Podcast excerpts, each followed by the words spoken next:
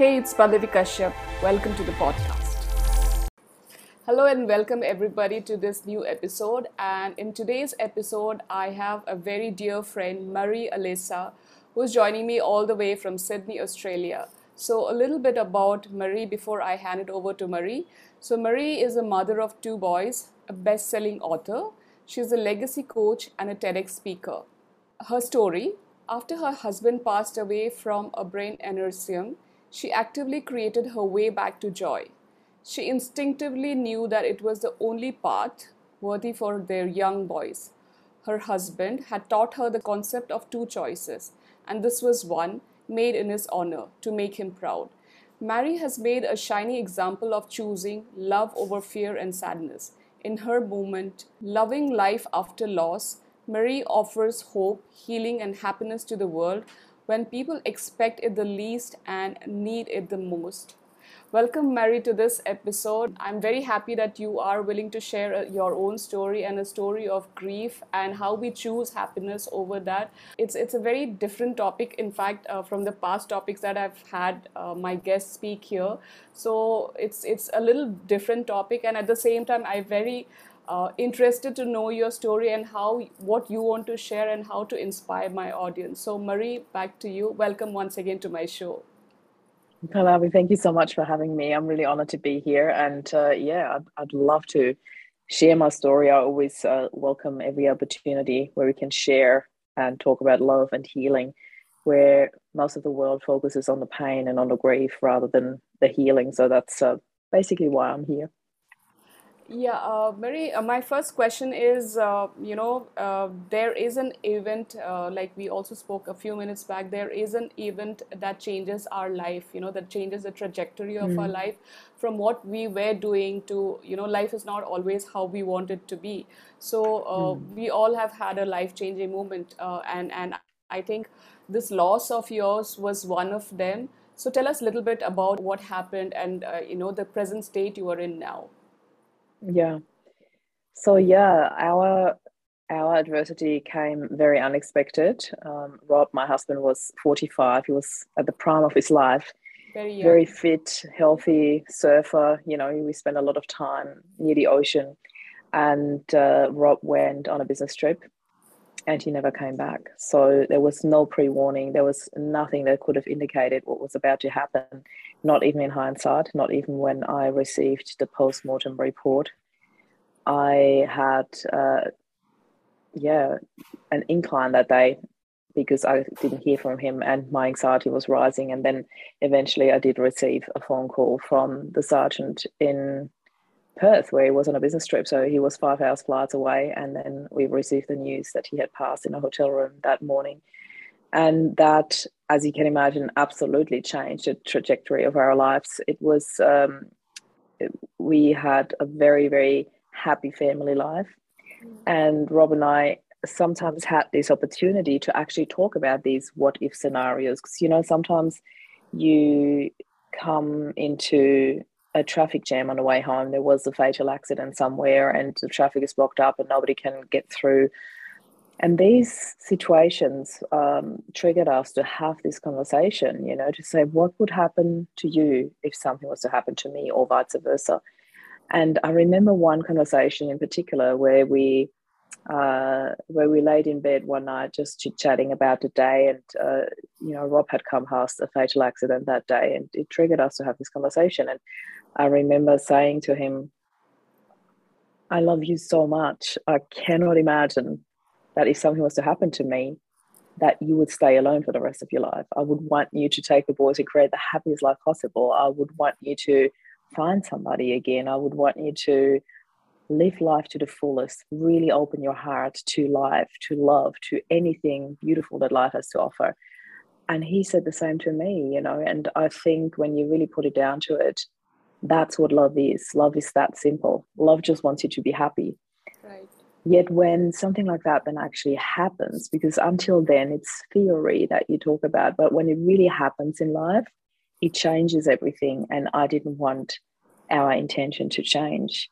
I knew even though I couldn't flick the switch like that when I received the news, I made the decision that night, laying in bed, with both our boys in my arms and crying, I knew that's what I had to do. I knew that my focus had to be joy and happiness. I wanted to create a happy life for them.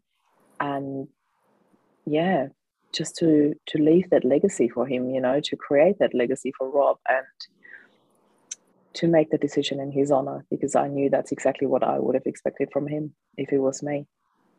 Mm, yeah, it takes a very strong heart, a very determined heart, at the same time, mm. a very matured heart like yours to, you know, even come Thank to you. a decision because, yeah, I know.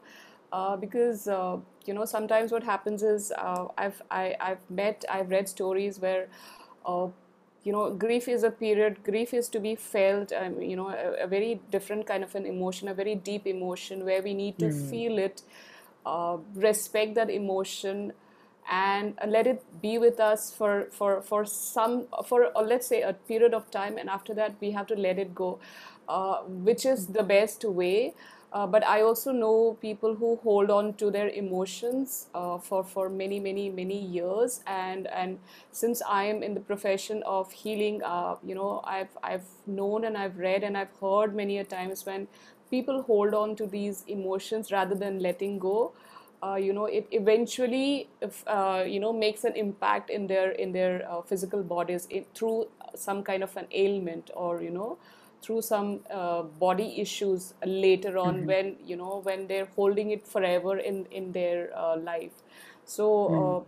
for for your case you said uh, you know you uh, let it sink in you uh, had that emotion for a period but at the same time you also knew that you know what next what do i d- need to do next for the boys for rob's happiness for mm. you to continue life through through this yeah um, you also mentioned working on Rob's legacy, and you also mentioned mm-hmm. in your bio that you are a legacy coach. Uh, so yeah. I wanted to understand. Uh, you know, I've heard this legacy coach a bit, so I wanted to understand exactly what uh, a legacy coach is, and also for my audience who's listening, maybe mm. I'm asking this on their behalf as well. Yeah.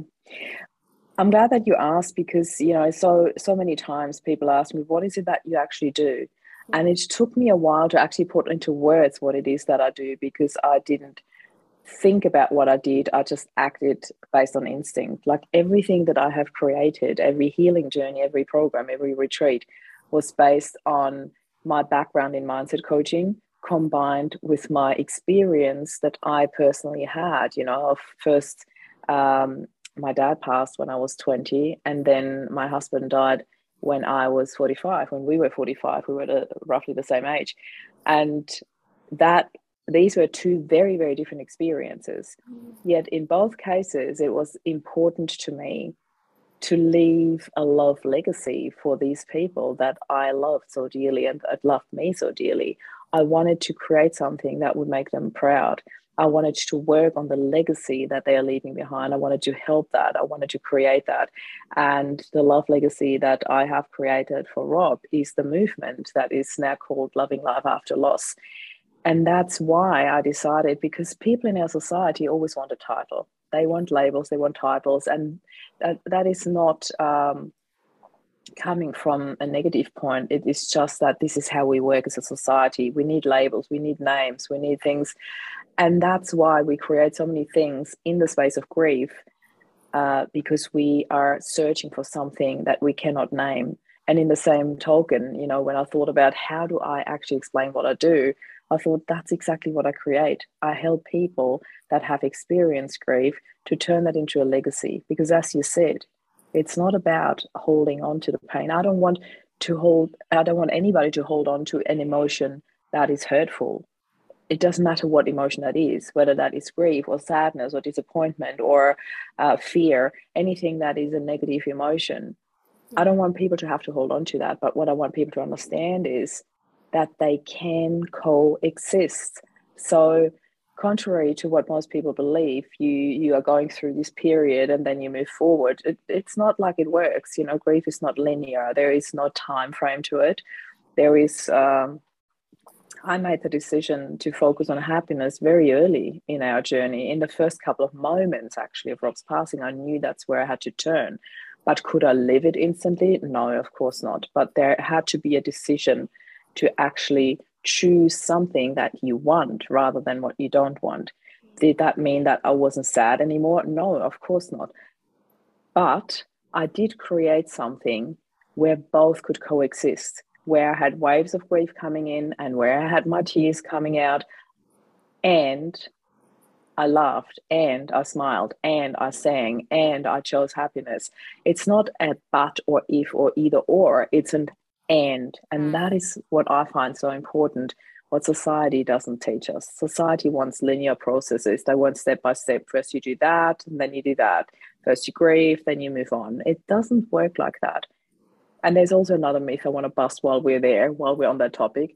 Grief will stay with you forever. That's only true if you choose that to be true. I certainly did not choose that. And I know that that grief is not staying with me forever because it's not here anymore. I have worked through my grief. Um, and yes, I still have moments where sadness comes and visits, and I sit with it and I allow it in. And I still choose happiness. That doesn't mean that I will be grieving forever, but Rob will be in my life forever. You know, he'll, he'll have his legacy in my life forever. I see him through my boys. I see him in so many things that we have created in our home, in our lives. You know, there's there's always that and experience that I want people to understand. And it's not an either or or but or first then then that. Yeah. Hope that makes sense. I love the way you explained uh, with the and. It's not if or but or yeah it's it's it's it's very beautifully explained because i've never to be very honest i've never uh, heard of this uh, this kind of a definition or this kind of an explanation mm. and which is why i love speaking to guests like you you know who bring in a varied uh, perspective and and uh, make us understand and the, at the same time uh, i also uh, during the initial times i also mentioned that uh, when you're holding on to grief uh, and you're not releasing it it's when it mm. kind of harms your body because it doesn't yeah, find any outlet i agree so yeah. like your process was you uh, you experience it but then also find reasons to be happy around you know? Mm-hmm. so it was very yeah. beautifully done yeah. Uh, yeah thank you. yeah. So i wanted to ask you like um, see it's um, you know and it also depends from person to person. Like i also said you mm. seem to be a very strong person you know? So it also depends from you got me to, there yeah. Because the way you explained it and you are very calm and composed uh, so it gives me uh, it, it you know adds up to that. So i was just thinking it depends from person to person. So uh, maybe for you it was like that. So for your clients who come into you mm. how do you work with them? For somebody who's who's on the extreme side of yeah. you know the yeah, attachment yeah, kinds mm-hmm. uh, so how do you work i love i love that you asked me that pallavi it's a very valid and very important question so thank you for that you.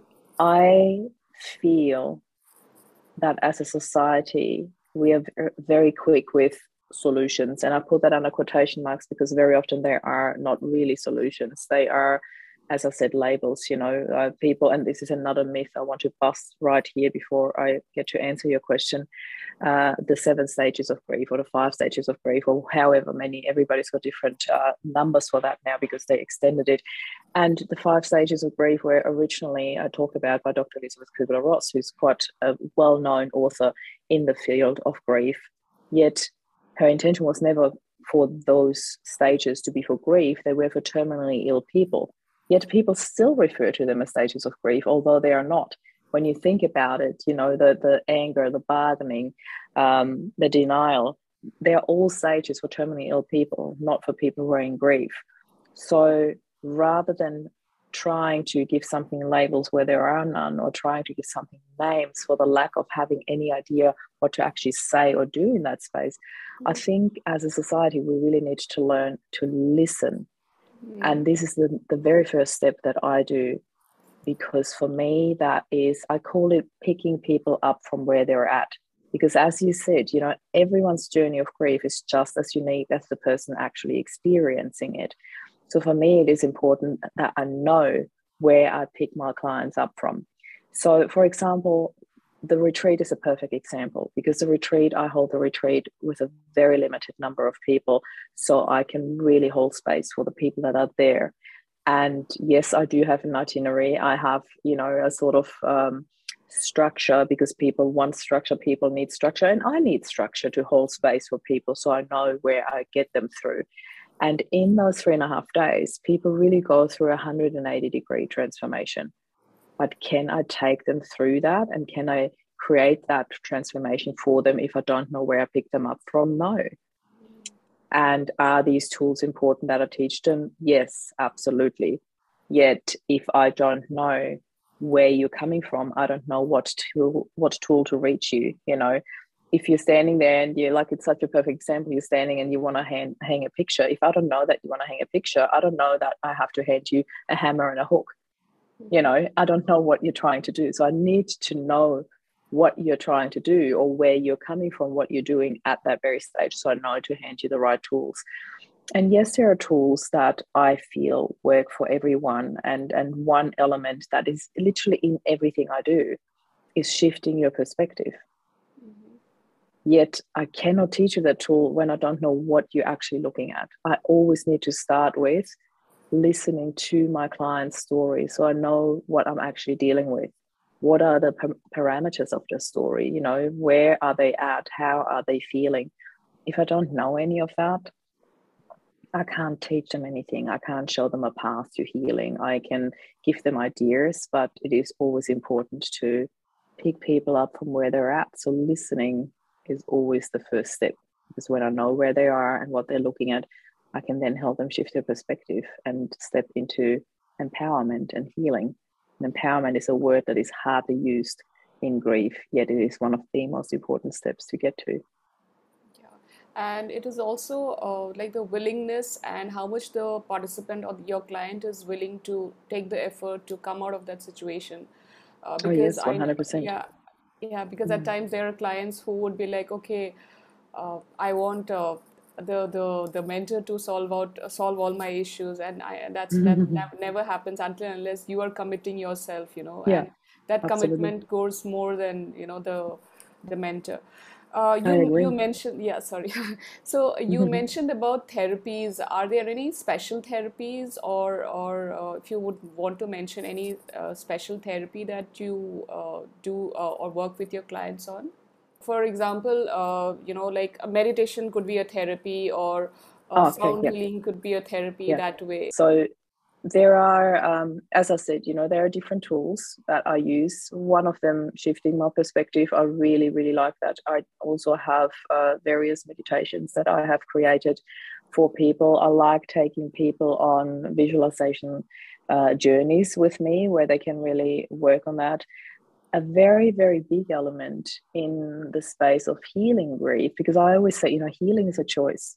That's yeah. what you just said before. You know, you, you cannot come to a mentor and say, fix me. Yep. It's not possible. You can't go to a therapist or coach or anybody and say, fix me. You need to want that. You need to want that healing. And this is why I love it so much that our movement is called Loving Life After Loss because it also works as a filter people who are not somewhere in their heart wanting that part, that loving life after loss, don't even apply to join a group like that, if that makes sense. So that, that works as a name of the group and as a filter as well, and also to give them a bit of a heads up what's coming. Um, yet, one element that I've found super important in the space of healing when you do choose that you want to heal is I, I, have created this process and I called it the re identification process, you know, because identifying who you actually are is such an important part in this whole journey because it's literally like you're recreating yourself. You know, it's like the phoenix out of the ashes. It's like there are so many beautiful analogies that you could use here.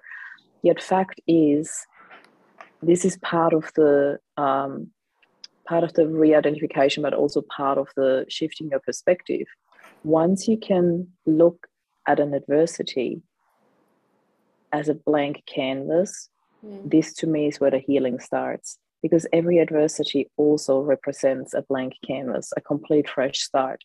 And it is up to you to choose whether you want to paint it or not, what colors you want to use or not, whether you are going to reuse the same colors that you used in your life before, or whether you're going to add new ones or add completely different ones. There are endless opportunities and choices in every adversity. And it's not as easy as many people go, like, oh, you know, stop staring at the closed door because then you miss all the open doors in front of you. yes, it might be that simple from the outside perspective, but it's not as simple for you when you're actually going through the emotional hurdle, the emotional turmoil, where you really feel like you're reeling, you don't even know where to start. So, for me, there are different steps involved to actually get people to the stage where they can even see opportunity in their adversity. Because when you tell people that too early, too soon, it might feel like a slap in the face for people who've only just experienced that adversity. So I think there is, it, it's really a very fine tuned process of feeling when you actually say what to people. And I think society is lacking that a lot and they revert back to their very old fashioned very well rehearsed my condolences or i'm so sorry for your loss. And i'm not saying that there isn't a good intention behind that and in, in particular that i'm so sorry for your loss. It's a very ambivalent situation with this phrase because i know people mean well but when you are standing in a condolences line and you hear that hundreds of times one after the other it loses its meaning. It loses its positive intention after the third or fourth, and then you still have to listen to it for 100, 200, 300 times more. It becomes torture. I'm sorry to say that so bluntly and so openly, but it becomes torture rather than a good intention. So I believe sometimes it's even easier when you are the person in the condolences line waiting your turn to say something to actually say what you really feel inside, which might be I have no words, or I'm completely lost for words what to say, or may I just offer you a hug? Things like that, you know, like really trust your intuition, listen to your heart rather than converting back to something that 400 people in front of you in the line might have already said. You know, that's just a little side note. Hmm. Interesting. And uh, we uh, grow as a person through these incidents, through these kind of life events that we come across. So, if we uh, choose for, to, yes.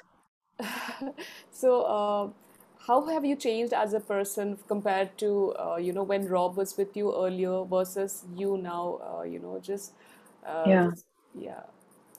Mm. Strength is the first word that comes to mind. I really have I always knew that I was a fairly strong woman, yet the strength that I feel now and the determination and the direction that I have now is really nothing compared to what I, where I was before. You know, before I had um, my coaching business where I focused on um, mindset and I work with a lot of business owners to help them with their personal growth to then achieve business growth, which was very much based on mindset and, and money story and all the beliefs that people have that hold them back. Yet when you combine it with an experience that we had, you know, where our boys were only 10 and 8 when Rob passed. And, and again, this is not a competition because I'm certain there are people listening that might have had younger kids or their husband was younger. Yet, what I'm coming to is the choices that you make in this adversity is what really makes you or breaks you afterwards. And we do have the choice. I have spoken to so many moms. I'm going to use one very generic example here where so many people might be able to relate that come up with phrases like, well, I had to. I had no other choice. I had to do it for my kids. I had to move on. I had to move forward. And I always look at them and said, no, you didn't. You chose to and it is such a tiny little shift yet it is so important. You know talking about shifting your perspective we we have um, a lot of issues uh, with mental health. We have uh, people that choose suicide because they don't know how to move forward. We have people that just stay stuck in their grief in their pain and these are all very real issues that we are dealing with. And when you look at our mental health history, and I don't even want to bind it down to one country, it is worldwide. When you look at mental health issues and, and the capacity, how we as a society are dealing with it and what we have to offer. Um, a very beautiful person, Jeff Johnson, we connected on LinkedIn, is traveling around the States at the moment with his huge RV with his sons talking about uh, mental health issues. So there is a lot that we need to do to raise awareness and to offer healing that is the point, you know. And when you look at that, and then you come back and look at your own life, I always challenge the moms to tell me the same thing again. Well, I had to for my kids. No, you didn't have to. There are people who go down a different route. There are people who do go down the really dark path of mental health, of um, well, I should actually call it mental unhealthy at that stage, you know, of depression, of suicide, of whatever there is in terms of drug addiction, alcohol addiction. There are so many other venues, um, avenues, I should say. And not that I want to name them to give them as options. However, there are people who choose those options, unfortunately. So every time when somebody says, Well, I had to for my kids, I had no other choice, I challenge them to think again and really honor the choice that they have made. They have made a choice to get out of bed. They have made a choice to get up for their kids and to move forward. And that we often don't see when we are stuck in the pain. But when somebody from the outside comes and goes like, hey, just honor the choice that you have made. You made that choice. You're amazing. You've done that. Even if you don't feel amazing right now, but you have made an amazing choice that's when they start to shift. That's when they start to realize, oh, wow, yeah, I'm actually, maybe I'm a bit more um, powerful than I gave myself credit for. And we need to own that. We need to own that and honor that and own the whole decision making process. Often people say, I, I didn't choose this life. Well, on a spiritual level, I think we do, but that's a very different conversation. But even if you see that from a human point of view and say, I haven't chosen this, you can still choose how you respond to it. And healing is a choice, and happiness is a choice. So I'm here to help people choose that, if that makes sense. Yeah, I loved your bit on perspective and how we choose, and yeah. it it starts from uh, choosing the right thoughts, uh, you know, talking mm. the hmm. right things, just the mm. right choice of words. Because a small, yeah. you know, I'm doing it because I have to do versus I choose to do it because you know it it so much makes a difference. So very yeah. well said. Yeah, the choice is ours and how we you know work on it is ours. Uh, you very briefly mentioned the spiritual side of it, and I'm very mm-hmm. interested in the spiritual part. Of course, so, you would be. so I wanted to also understand, uh, you know, the mm. spiritual understanding, or what your understanding has been of this yeah. event, you know, that you had to go through. So yeah yeah. Yeah thank you for asking because this is something as i said i understand that everyone's beliefs are different and religious backgrounds are different uh, spiritual backgrounds are different. I was very lucky that rob and i had uh, a lot of conversations about our spiritual background and we also challenged each other in our faith and um, learned a lot and moved a lot together through all these questions and talking about things openly and uh, one thing that became quite clear to me over the course of probably the first few months of working through the adversity was I had this epiphany of this is all part of our story. This was our soul contract. You know, we have chosen that. We have made this soul contract before we got here that we have chosen to do this and that Rob's passing, as incredible as this sounds, was also an act of love from him mm. to prepare that path that I then chose to walk with my boys, with our boys, I should say. And uh, that is as much in a nutshell as I can answer that question. I very much believe in soul contracts and I very much believe in there is a huge huge purpose behind all of that. And um, that really put me at ease. And I really love that I can see that now. And it, it feels very beautiful. And I'm very grateful for the many gifts that I have received through his adversity. Mm. Uh, I think uh, how I understand it is uh, you had, I think what you're doing is your purpose, and uh, Rob had to come and and give you that much partnership, uh, and like you hmm. mentioned mm. about the soul contract, yeah, mm. uh, it was uh, we already. I mean, when we were in the soul form, we already knew what we were meant to do in this lifetime. But it's just once we come here, we forget. Yeah, you know. and uh, yeah and your co- con- uh, or in this lifetime contract was that much and yeah like i said we have forgotten and i think he Mm. prepared you for you to continue this journey further and i Mm. also uh, when i was listening to your story you've always had conversations with uh, your husband uh, rob and you've always had these kind of conversations like what after or what if you Mm. know you've uh, so it's Yeah. like uh, he kind of prepared you a bit, you know, if not 100%, but at least 25%, uh, because through your conversations, through your questions and answers, you know, your Mm. uh, discussions, it just gives me a feeling that, Yeah. you know, I, mean, we all do also this kind of conversations, but we never know. But your conversation, since it's it's it's a real life, your story, Mm. So it um, you know it kind of prepared you, and you know when he is not there, I will.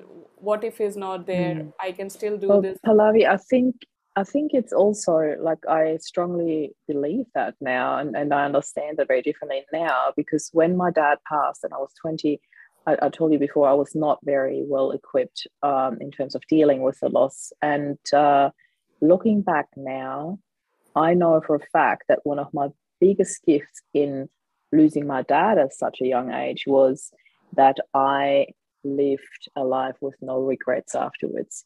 I said everything I had to say to everyone who wanted or didn't want to hear it. You know, I run around like when you ask my boys, they are so used to it now. But when like walking with me on the street means like you'll be part of many conversation with strangers. I just tell people when I feel something, I have an intuition, or I see something that I really like, I stop and tell the person. Sometimes I even walk back because I'm like, why did you not tell him or her? I'm like, hold on, I'm, I'm going to go back and tell this person, you know, and I'll just say something to people that that really feels important to me. I have left love notes for couples.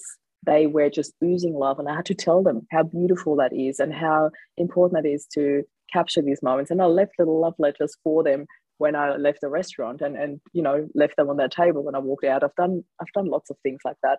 But in terms of my relationship with Rob, the most beautiful part was that I never left anything unsaid or unthought in terms of if something came up, I wanted to talk to Rob about it. In in the 12 years that we were married, 13 years that we had together, there was not one day where I didn't tell him how much I loved him. Not out of fear that I could lose that Yeah. one day at all, but because out of, oh my God, I would burst if I can't say it to you. You know, it means so much to me.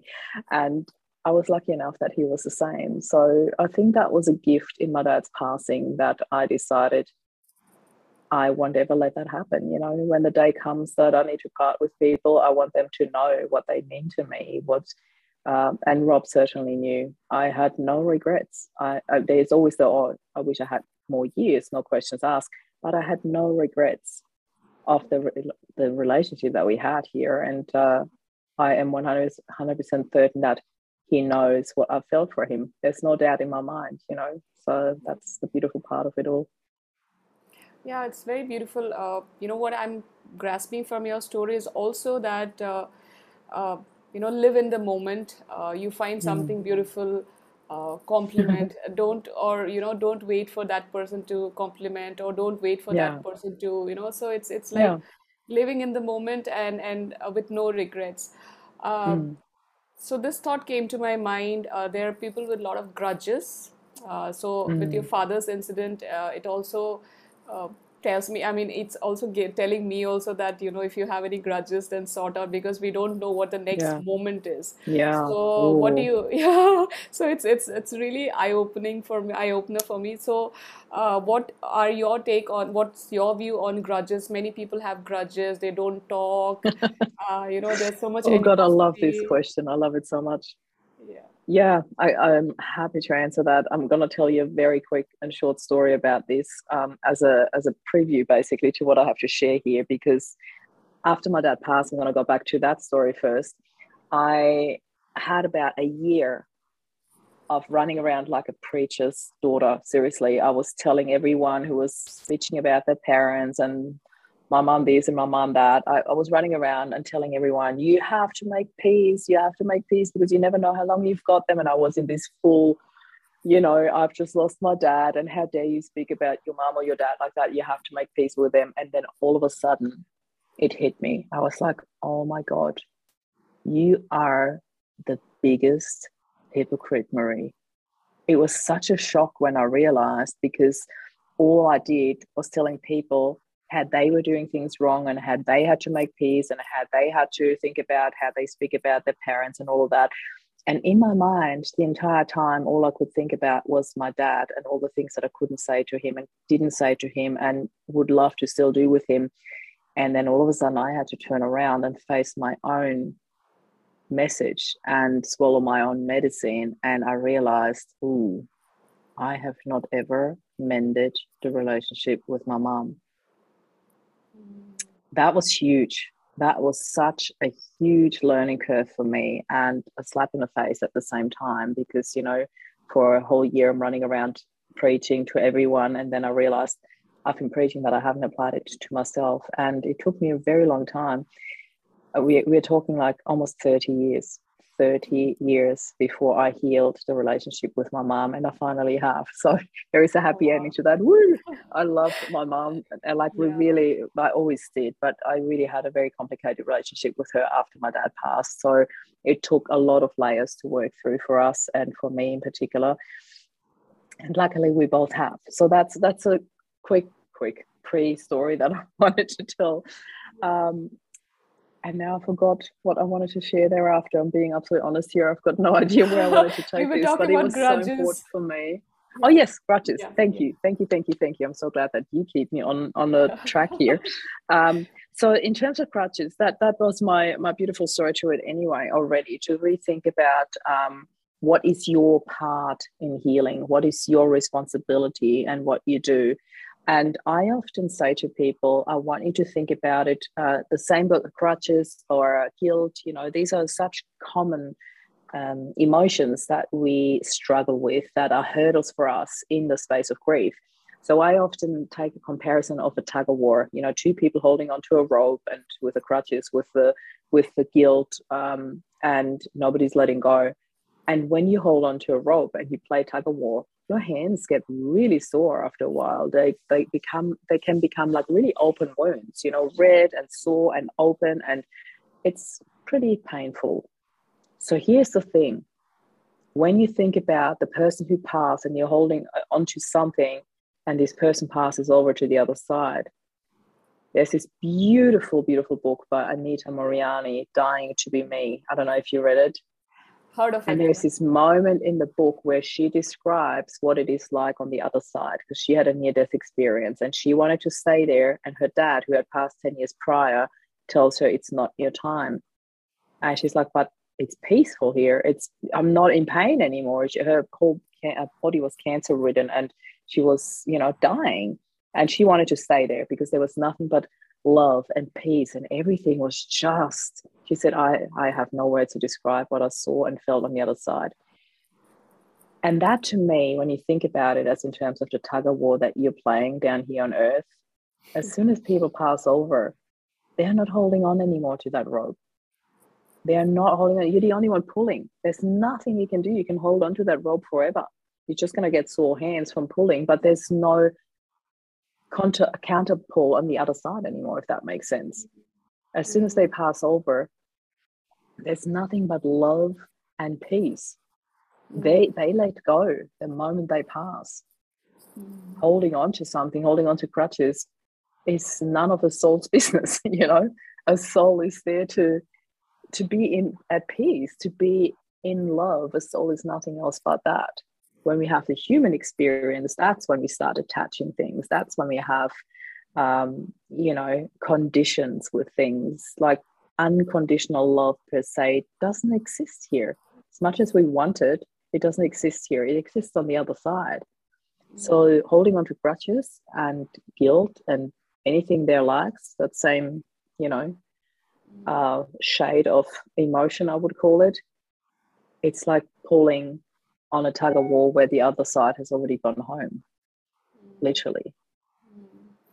Uh, your uh, uh, this conversation just reminds me about how important it is for us to live our life. Also, you know, we should have a lifestyle which will, uh, like you talked about, non-attachment, and mm. we are holding on to not just relationships but material Mm. things uh, your Mm. iphone is stolen you get so you know you Mhm. you know you go through Yeah. yeah so it's not just so it is so much of attachments and yeah yeah. i also read an article by an I, harvard uh, uh, recently by harvard uh, and it mentions that you know before uh, i mean i think when we are uh, when we die uh, those last 13 seconds i think you get a flash of all your Mm-hmm.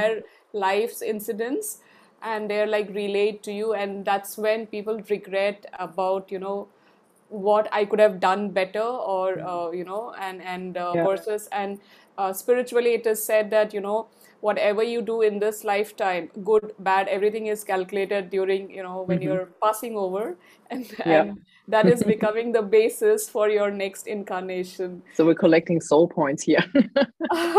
so yeah, for us, it's uh yeah that connects me to uh, you know. So you choose whether you want to be Mm. uh, living a beautiful life or you Yeah. want to be a nasty human being and doing all you Mm. know you know just troubling others. So it's Yeah. again everything is boils down to our choices. Mhm. Uh, beautiful points. Um, uh, this point I wanted to also un- uh, ask was about uh, so what do you think uh, like you did mention uh, initially that there are so many things that needs to change uh, as from a society's point of view like how we Mm. Yeah. Or Mm. how you know even let's say a mental condition is is treated or uh, or given Mm. the importance so what do you Yeah. think uh, necessarily needs to change uh, you know it all starts with the way we think and all of it but from Yeah. your point of view what are the things that needs to change uh, let's say just five things that needs to change. Only five? Okay. Um, okay you have the well, whole no, I'm, I'm going to start with the really, really basic ones. I, I believe what needs to change, number one thing, I've already mentioned that before, is really listening to people. Because if we don't really listen to people, we don't know where we pick them up from. We need to know where we pick people up from so we know how we can actually help them, you know, and that is um, so often we listen to people with the intention to answer, Hmm, to respond, hmm, rather than understand. hmm, And that needs to change because often we, uh, you know, I can listen to somebody's story and already have all, okay, I'm going to give her that tool, that tool, that tool, that tool. I don't need that because I know my tools anyway. I know what I can offer them. So I don't have to think about, oh, I'll give her that, I'll give her that, or I book her for the retreat, or I do this. I need to know where people are at. I want to know what is actually going through their mind. And very often, by listening to people, you hear between the lines, or sometimes even very bluntly and obvious, what the hurdles are that they are putting in their own way, hmm, what they're holding on to, why and how they are not allowing healing in. So, there is this stigma that we have created as a society around grief. And I'm talking about, for example, being a widow. The, the word widow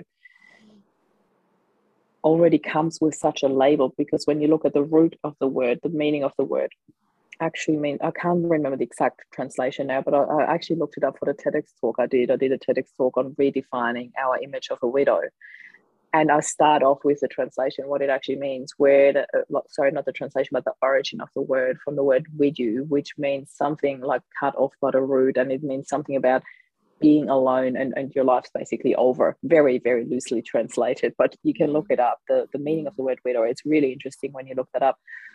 And for me, I understand coming back to that, what we shared before, you know, I understand that we as a society, we need names to name something. We need names for communication. We need labels to understand. Yet when we when we allow ourselves to get away from these labels, I mean, when you look at me, I don't see a typical widow like society would expect it to. Um, at my age, that I'm falling apart, my life is over, I can't ever talk to a male person in my life again. I don't believe in any of that because life is for the living. Life is, you know, your choice. And I want a happy life. I want love. I want happy. I want all of that. And I know it's possible. So the listening part and the stepping away from labels is a really, really big starting point. But then also, um, I'm going back to Jeff Johnson, who I mentioned before, who's doing the whole mental health awareness. He said something really beautiful when I interviewed him for my podcast. He said, addiction is the opposite of connection. And I thought, wow, this is so simple and so brilliant. And it really is true. That's where it all starts you know. Addiction has usually got a starting point in somewhere loss of connection. Connection to your friends connection to the outside world connection to the people who truly mean well for you. Mm. um, and that is something we need to rebuild. In a society we are so connected through Facebook, social media, and all that, but the true connections fall away. It is a connection with who we want to be or be seen as or be portrayed as the, you know, the successful coach running the global movement. I'm, I'm literally putting it out there like in a really, um, yeah, it's beautiful to be that and to hold space and to have that movement for people yet I do have a, a, a different side to me as well. I do have a, uh, you know, falling apart and crying. And, and even though that doesn't happen anymore these days as much, I still have my moments. And I'm not saying that to say, oh, see, I'm, I'm grieving anyway. That's not why I'm saying this. But we all have different paths to ourselves. We don't just have the happy and successful and perfect part on the outside we all have different moments. We all wake up with a bad hair day one day or makeup down here or whatever, you know, I'm just putting it out there. And that's probably not what we want to have as a selfie as our Facebook profile or LinkedIn profile, you know. There are certain ways how we portray ourselves and how we would like to be seen. But where we need to be seen the most is in our rawness. And I'm not even saying weakness, in our rawness, in what we really where we really um, feel the most and want to be seen and want to be held because it's easy to hug someone when we're all happy. Mm. but it's not as easy to hold space for someone when they're actually really raw and really need that. So um, facebook is an incredible platform don't get me wrong you know i do personally have a bit of a love-hate relationship with it because of the way we use it you know but we do again have a choice of how we use it true and just have a think about how you use facebook or linkedin or any other social yeah. platform on a daily basis you use it for something positive to really connect mm. or just to sell or just to portray how awesome your life is when it's actually not always yep. you know so just a bit of a reality check for all of us would be really healthy mm. uh, beautiful. Uh, I wanted to also check with you on this, uh, like when you are mentoring someone, uh, you're mm-hmm. coaching someone, uh, you are a leader in that space, and you are showing a path to your uh, to your clients.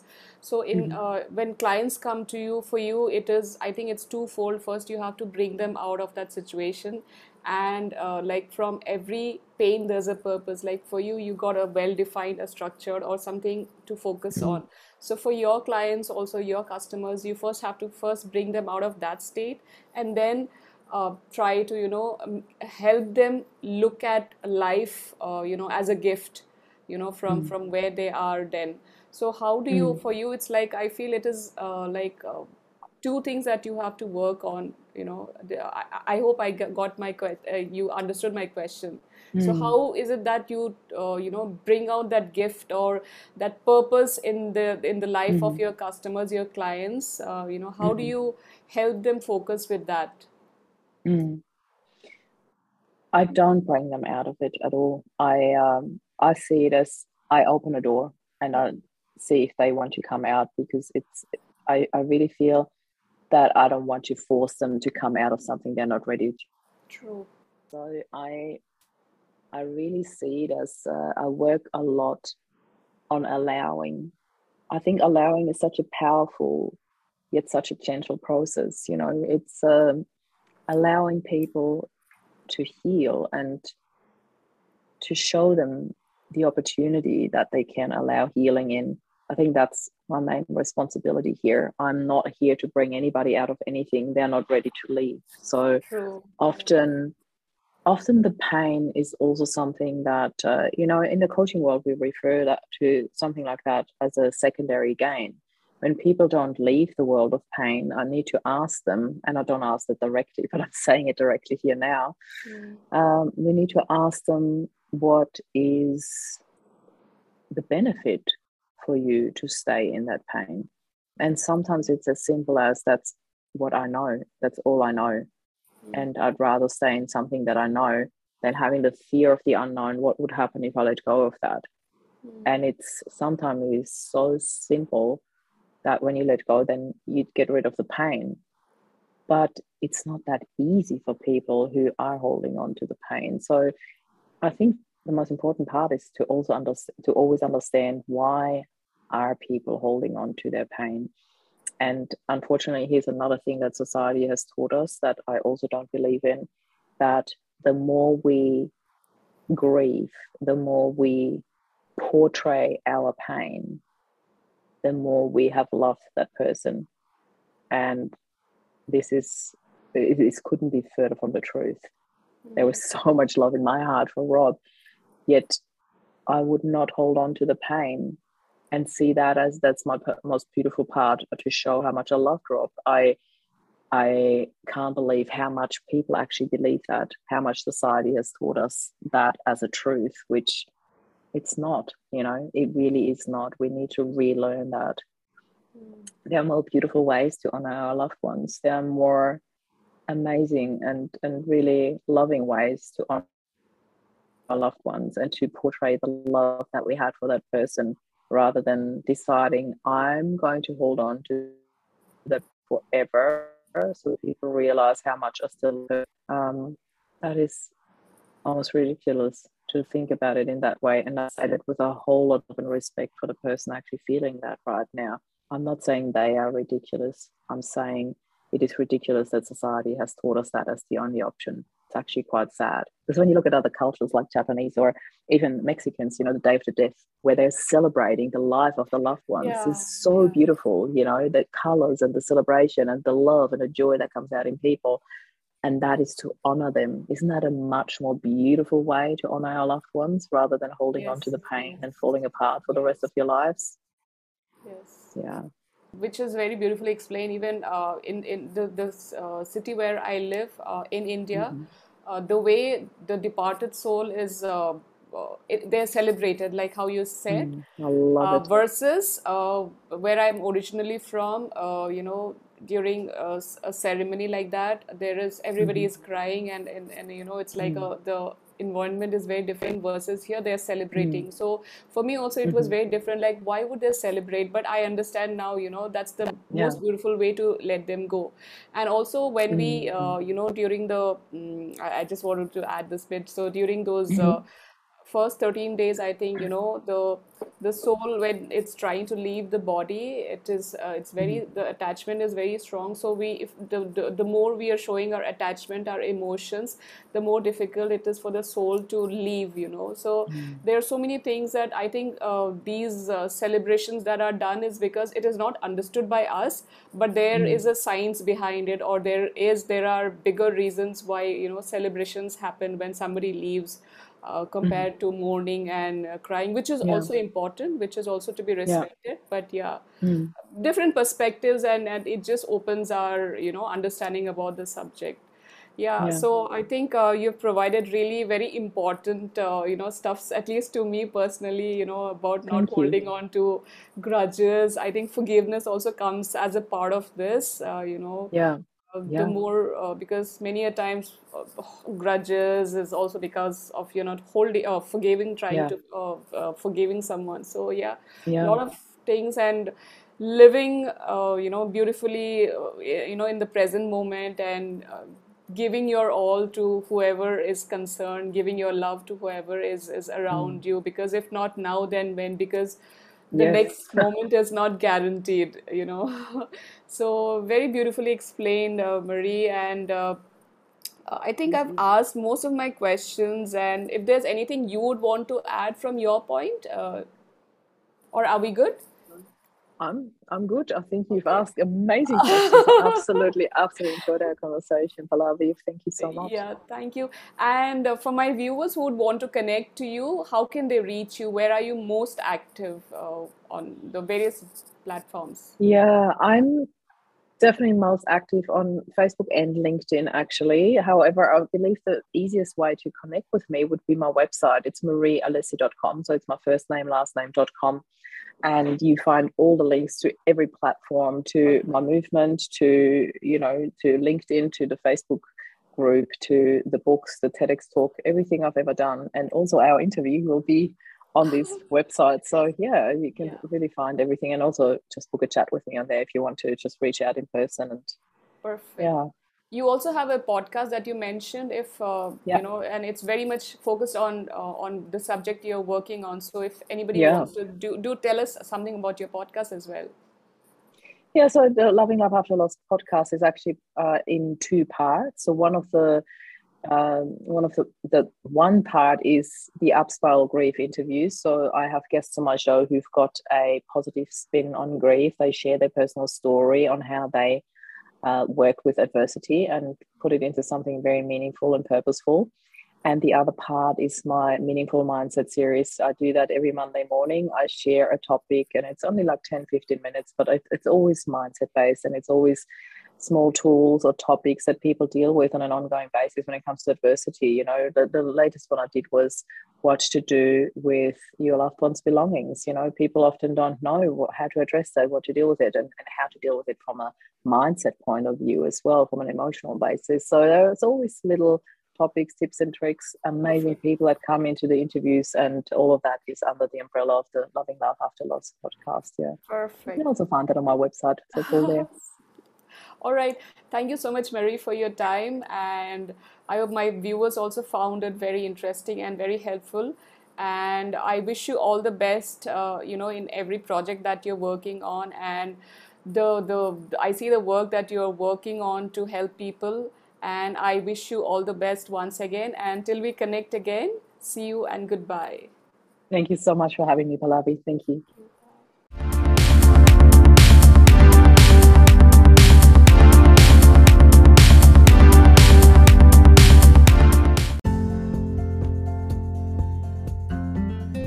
Thank you for listening to this episode. You can subscribe to my podcast from wherever you are listening. Hope you enjoyed and learned something from this episode. And if you did, would love if you take a screenshot of you listening to this podcast and tag me on Instagram.